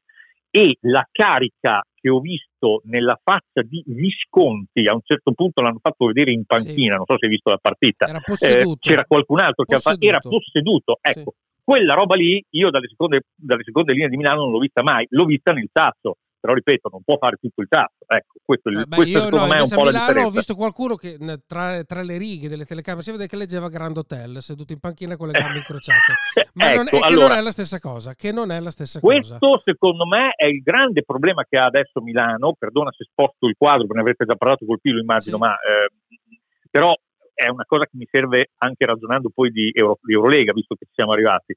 Allora, la sensazione che ho è che Milano in questo ultimo periodo, passata la fase in cui sembrava potesse dominare tutti e qualcosa si è rotto evidentemente, sia una squadra che non solo soffre le avversarie fisiche, lo abbiamo visto con il Barcellona, lo abbiamo visto col Baskonia e lo abbiamo visto ieri sera, ci ha messo della grande aggressività, ovviamente Brindisi aveva davanti a sé un sogno e clamorosamente se l'ha visto avverare, poi magari la finisce qui, però devo dire mancano 5 giornate alla fine, sono in caso di arrivo alla pari hanno il vantaggio, hanno anche una partita in meno, a questo punto Brindisi se la gioca la prima posizione in classifica, tra l'altro Milano deve giocare ancora con Sassari e con la Virtus, quindi teoricamente può arrivare anche terza, certo. Per dire, certo. Cosa che fino a 2 mesi fa non avremmo neanche mai ipotizzato. Milano mi sembra che non solo soffra contro le squadre fisiche, e questa probabilmente è una questione di forma, ma soffre quello che mi sembra di poter notare e che mi fa più paura, pensando a Milano come rappresentante italiana in Eurolega, soffre quando di là c'è molta motivazione, per cui ieri sera ha perso per quello alla fine, perché Brindisi era spiritato su ogni pallone. Poi Brindisi ha questo giocatore che è un cugino, credo, un cugino, un lontano parente di quel Boston si giocava a Reggio Emilia, è un altro, si chiama così ma non è lui di sicuro, che è arrivato lì e che veramente io non so come caspero abbiano fatto a farlo giocare come sta giocando. No, ma qui faremo una puntata speciale a fine stagione, come mai no? Ci sono comete, stelle, ci sono delle cose che vanno capite bisognerebbe storia, fare come le interviste parallele delle Iene, esatto, di una volta, esatto. Fare un'intervista al Bostic di Reggio Emilia e uno a questo e vedere come rispondono. Sono d'accordo, proveremo a invitarlo, perché noi tra un po' saremo chiaramente famosissimi e fortissimi, e per cui tutti faranno la fila per verranno di sicuro. Allora chiudo, però, scusami, ecco, il discorso della Coppa della Virtus, perché sono anche riuscito a vedere la data, quindi si giocherà mercoledì 14 alle 20:45 questa gara 3. Ricordo brevissimamente che Bellinelli comunque ha fatto una partita stratosferica in gara 2, 33 punti, e poi la metteva sempre anche dal gabinetto di casa sua, quindi veramente grandissimo Bellinelli. E andiamo a vedere questa gara 3 che cosa riserverà per la squadra di Bologna, che ha la fortuna di poter competere per questi obiettivi. E a questo punto, partendo proprio da Milano di cui mi parlavi, andiamo a parlare della Coppa principale dell'Euroleague Basketball, dove Milano ha concluso, diciamo, la sua fatica in regular season sconfiggendo comunque molto nettamente l'Efes. Allora parto da qui per dire, io la partita che ho visto ieri sera di Milano contro Brindisi non riesco a immaginarmi come, anche giocando contro voglia, sotto voglia, la squadra dell'Efes Pilsen possa prenderne 20, perché questa Milano veramente energia uguale zero. Perché mi viene da dire, il problema è sempre quello della motivazione, perché l'Efes vince o perde a Milano è terza. Sì. Perché niente, cosa vai a vincere a Milano a giocarti? Secondo me l'Efes a Milano è andata, come dire, a farsi una trasferta in vacanza, non dico neanche a vedere Milano perché non si può nemmeno col Covid, ma è andata in qualche modo per un oro di firma, comunque per mantenere le energie. È inutile sbattersi a vincere facendo una partita quando comunque vinci o perdi sei comunque terzo. Questo succedeva perché tanto il Sassuolo aveva già vinto, quindi tu sapevi che in tutti i casi eri terzo. Lì interessava vincere solo a Milano per arrivare quarta invece di quinta, cosa che è successa e che mica ci sia un vantaggio da poco, perché certo, giocare in casa anche senza il cosa, tutto quello che ti pare, contro Monaco è meglio che giocare fuori. Arrivare alle Final Four significa non più giocare con questa logica, ma significa andare a giocare due partite secche fra un mese, quando tutto potrebbe anche essere di nuovo cambiato. Quindi essere arrivati quarti è importante, Milano lì la motivazione ce l'aveva e la partita l'ha vinta, ma era quella famosa motivazione che ha fatto sì che la settimana prima ad Atene il Pana, che gliela mette anche quando non ha niente da fare, l'abbia fatta fuori in rimonta ai supplementari dopo essere stato sotto di 20. È la motivazione che ieri aveva Brindisi e che Milano dava la sensazione, tranne qualche giocatore, ripeto, se tutti avessero avuto la gara del Ciaccio, Milano probabilmente vinceva, non dico vinceva di 20, ma vinceva.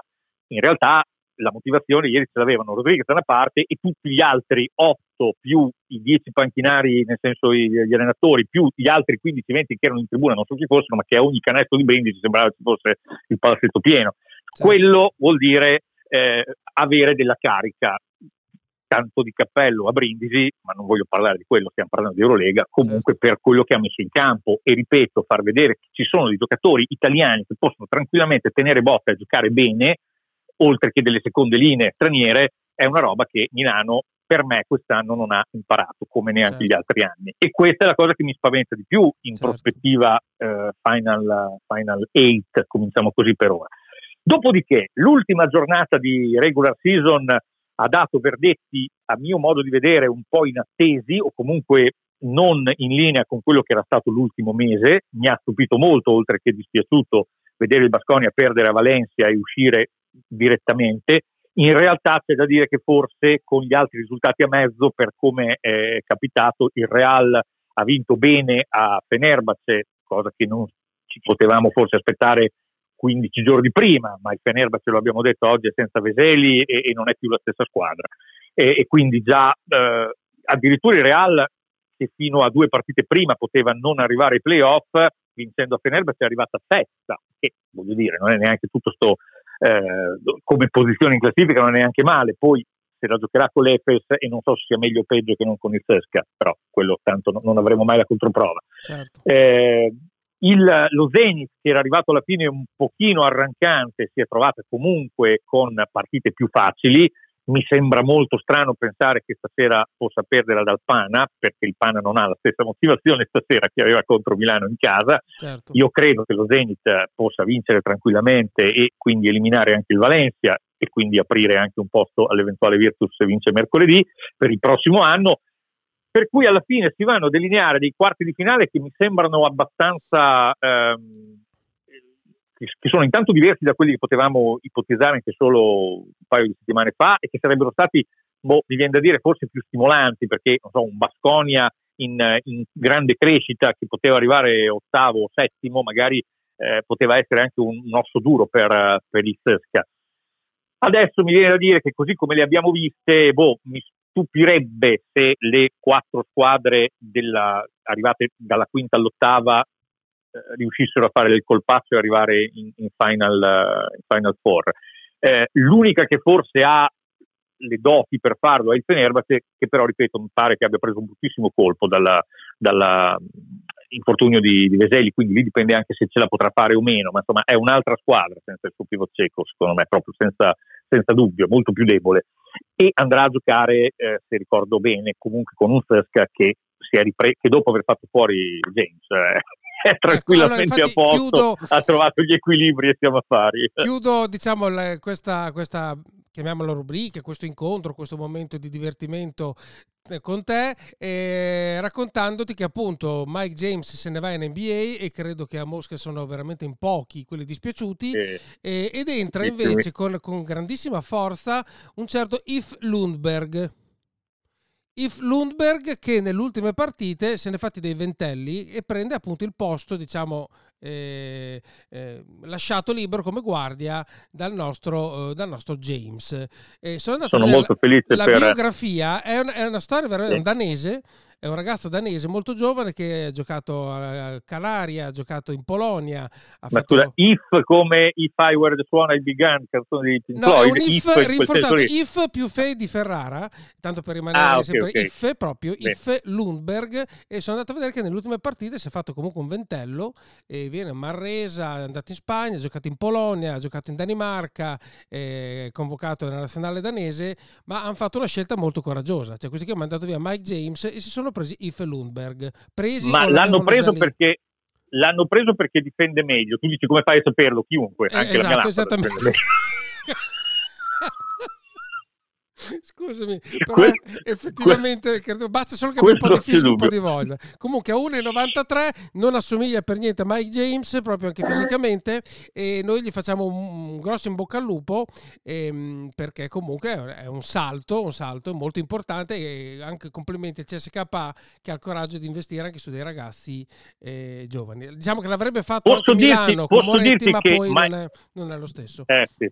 Posso dirti che Mike James magari nell'NBA invece lo trova il suo habitat naturale, perché l'NBA magari non ha altissimi livelli, però uno come lui che è capace di farti il quarantello, tanto difendere non importa, hai visto mai che trova la dimensione, dici era ora che si arrivasse. Assolutamente sì, ma io siamo tutti contenti che lui vada a fare spettacolo. Moltissimi auguri di non tornare mai più in Europa. Esatto, sono d'accordo con te. È sempre bello trovarsi a navigare nella stessa barca. Grazie Alberto di questo tuo regalo. Esatto. E io tanto remo io, non ti preoccupare. Scusa, tu guarda, visto che hai citato la barca, cambiando un attimo l'accento della cosa, bello pensare che al Barça abbia esordito nell'ultima partita che non contava niente questo ragazzotto di buone speranze, Pau Gasol, che sì. Lo vedremo ancora nei prossimi. Ne sentiremo parlare. Assolutamente. Bello pensare. A presto, la prossima settimana, Alberto. Abbracci. Ciao. Ciao.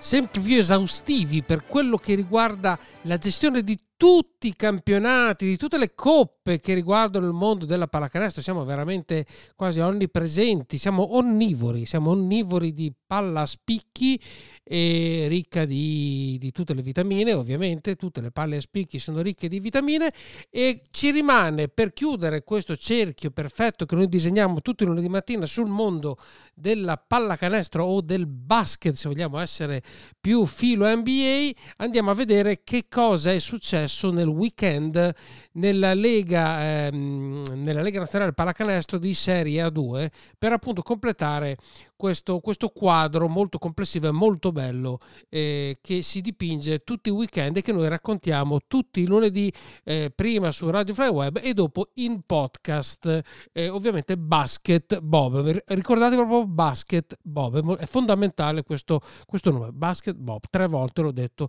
e quindi me lo potrei ricordare persino io.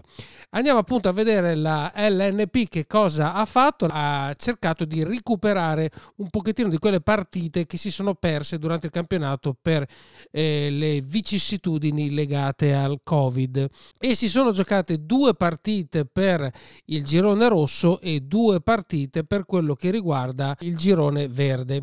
Partiamo proprio da quest'ultimo, e si sono giocate questi due recuperi. La U2 Bergamo sfidava la Reale Mutua a Torino, recupero della 15ª giornata, appunto partita non disputata allora, e la U2 Bergamo ha sconfitto la Reale Mutua Torino per 71-67. La squadra di Bergamo sta cercando di recuperare dopo una falsa partenza abbastanza importante in campionato. Torino invece che si è issata fino al primo posto di questo girone e voleva consolidare la sua posizione, ma in questo caso la squadra di Bergamo l'ha superata in una partita assolutamente molto interessante, se vogliamo per certi versi anche inspiegabile, perché in questa partita la squadra di Bergamo si è veramente contraddistinta per congruità di gioco collettiva. Ecco, non so esattamente cosa ho detto, spero che voi abbiate capito, però voglio dire, non ci sono cose particolari che facciano pensare al motivo per cui la squadra di Bergamo si possa essere imposta, se non appunto per una complessità di gioco di squadra decisamente superiore alla compagine piemontese. Dico questo perché comunque come percentuali di tiro, come differenza palle recuperate, palle perse, le due squadre più o meno hanno fornito prestazioni più che dignitose. Ecco, l'unica cosa su cui la squadra di Bergamo ha superato nettamente quella di Torino sui rimbalzi. Abbiamo 35 rimbalzi complessivi contro 25 di Torino, ma c'è anche da dire che Torino ha tirato col 40%, un ottimo 40% da 3 punti. E ottima invece la percentuale nel tiro da 2 punti di Bergamo, 57%, un 29% da 3, 77 di valutazione per la squadra di Bergamo e 57 per quella di Torino, che giustifica appunto questa differenza proprio di gioco complessiva. Andiamo in qualche individualità di questa partita. Ottima prestazione di Andre Jones per la squadra di Bergamo. Andre Jones che ha realizzato 19 punti con un ottimo 6 su 8 da 2 punti e un 1 su 3 da 3 punti, e anche 5 carambole prese così a tempo perso. E da segnalare anche le prestazioni di Stefano Masciandri, 10 punti in 20 minuti, e di Simone Vecerina, 12 punti in 27 minuti, Tony Esley 13 punti in 31 minuti. Per quello che riguarda Torino, prestazioni da segnalare quella di Jason Clark, 16 punti in 29 minuti, con deficitario però 0 su 3 da 3 punti, 6 punti in 20 minuti di Cappelletti, e poi abbiamo un'ottima partita di Mirza Libegovic, 18 punti in 27 minuti, tirando con un 3 su 7 da 2 e un 4 su 7 da 3, assolutamente degno di nota, e forse un po' sottotono Cruz Pinkins, 9 punti in 22 minuti e solamente un rimbalzo. Quindi vince Bergamo, che quindi risale in classifica, e nello stesso girone si è giocata anche il recupero della partita, anche questa molto importante, tra la APU Old Wild West Udine contro la Bertram Tortona. Squadra di Tortona, squadra che si è arricchita di un nuovo giocatore che viene dalla Serie 1, quindi di Lorenzo D'Ercole, che viene da Venezia, hanno rescisso il contratto con la squadra lagunare, e Lorenzo D'Ercole è arrivato alla Dertona appunto per concludere la stagione in questo team. E questa partita è assolutamente molto, molto godibile, molto interessante. Udine terzo e quarto quarto per 2 volte ha provato a allontanarsi, quindi ha guadagnato anche dei vantaggi in doppia cifra, 10-12 punti, ma ha sempre visto il rientro sia alla fine del terzo quarto che alla fine del quarto quarto della squadra di Ramondino, fino ad arrivare poi a un finale estremamente equilibrato dove un canestro, diciamo, nei minuti finali di Vittorio Nobile e poi due tiri liberi a concludere la partita hanno dato i 4 punti di vantaggio finali con cui la squadra di Ugine sconfigge la Bertram Tortona 68-64 risultato finale, 15-20, quindi primo quarto con davanti Tortona, 20-13 il recupero nel secondo quarto di Udine e poi, come vi raccontavo, un'altalena con Udine sempre tendenzialmente a provare la fuga e Tortona a rientrare. Andiamo a vedere i singoli giocatori. Abbiamo per Udine Antonutti con 14 punti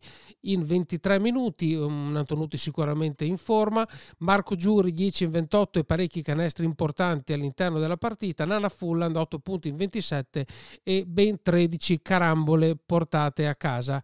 E segnaliamo anche il rientro in campionato di Andrea Amato, il playmaker di Udine, assente da parecchio tempo, e mentre invece non rivedremo più con la squadra di Udine per questa stagione Federico Mussini, che appunto per infortunio è fuori per la stagione.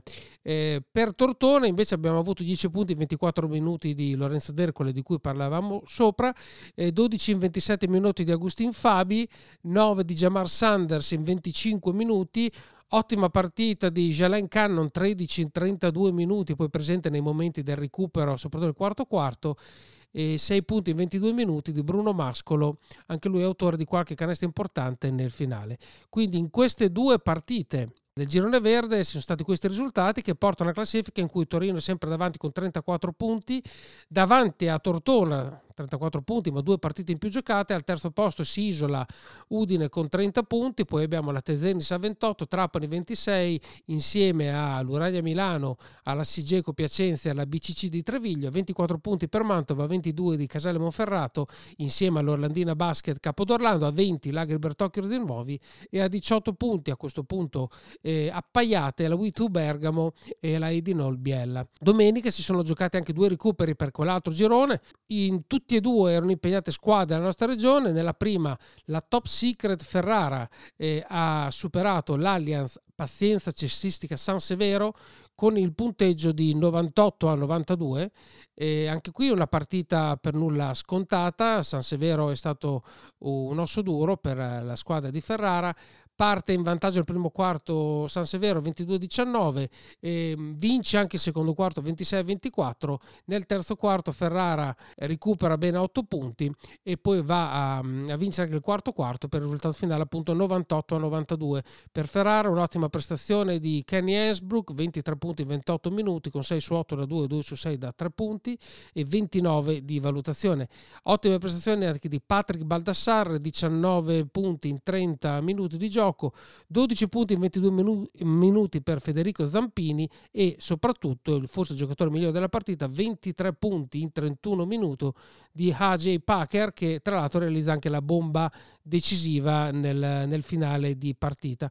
Per quello che riguarda invece la squadra di San Severo abbiamo 27 punti in 37 minuti di Rodney Clark, 13 in 33 di Marco Contento, 13 in 32 di Andy Ogide e ancora 13 in 27 minuti di Iris Ikangi, 4 giocatori che più di altri hanno cercato di portare avanti il punteggio, proprio hanno inciso maggiormente per quello che riguarda la squadra di San Severo. Quindi 98-92 per la squadra di Ferrara. E per l'ultima partita, quella che ha visto in campo Cento, la Tramec di Cento, diciamo solamente il risultato: la squadra di Cento ha perso in casa contro la Benacquista Assicurazioni Latina 70-67, ma su questa partita non aggiungiamo altro perché abbiamo il contributo del nostro inviato virtuale, cioè Rudolf. Vai Rudolf!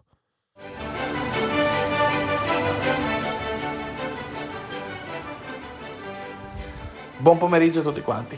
La partita che si è giocata ieri tra la Tramec Centro contro Latina Basket purtroppo ha visto uscire la nostra cara Tramec Centro sconfitta dal match. Il match non è stato entusiasmante da parte di entrambe le squadre, nel senso che nel primo tempo si è vista veramente una bella Cento giocare alcune azioni di puro basket spettacolare, che sembrava di vedere una squadra molto molto amalgamata, però purtroppo nel secondo tempo si è vista forse un po' di superficialità, diciamo, da parte della squadra, della Tramec, della nostra Tramec, che è scesa in campo con un punteggio abbastanza sostanzioso come vantaggio, per poi farsi recuperare e addirittura andare a perdere nel finale, giocando gli ultimi due possessi chiave nel minuto finale in maniera molto molto complicata e non perfetta. Mi è sembrato di vedere un po' la Virtus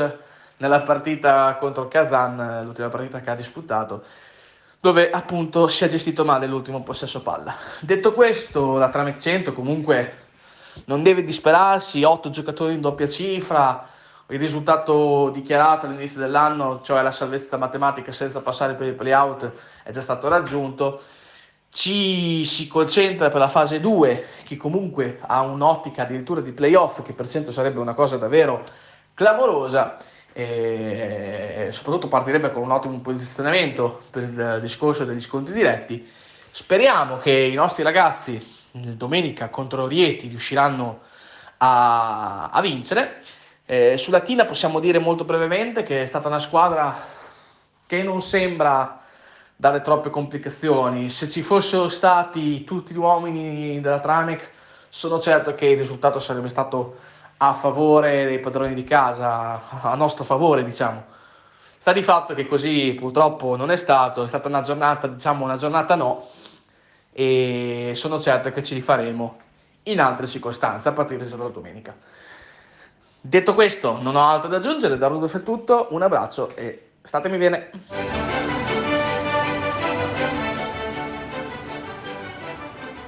Con l'intervento di Rudolf si chiude qua la puntata di Basket Bob di questa settimana. Per la 2 si sono giocati appunto solo i recuperi, per la 1 e tutte le coppe vi abbiamo raccontato, vi abbiamo detto qualcosa ovviamente del mondo NBA, e noi a questo punto vi diamo appuntamento a lunedì della prossima settimana alle ore 14 su Radio Fly Web, e ovviamente dalle 5 in poi approssimativamente su tutte le piattaforme digitali che distribuiscono podcast, per cui andate su queste piattaforme, digitate Basket Bob e ci trovate sempre e comunque. Quindi buona settimana e appuntamento a lunedì per una nuova puntata di Basket Bob. Ciao!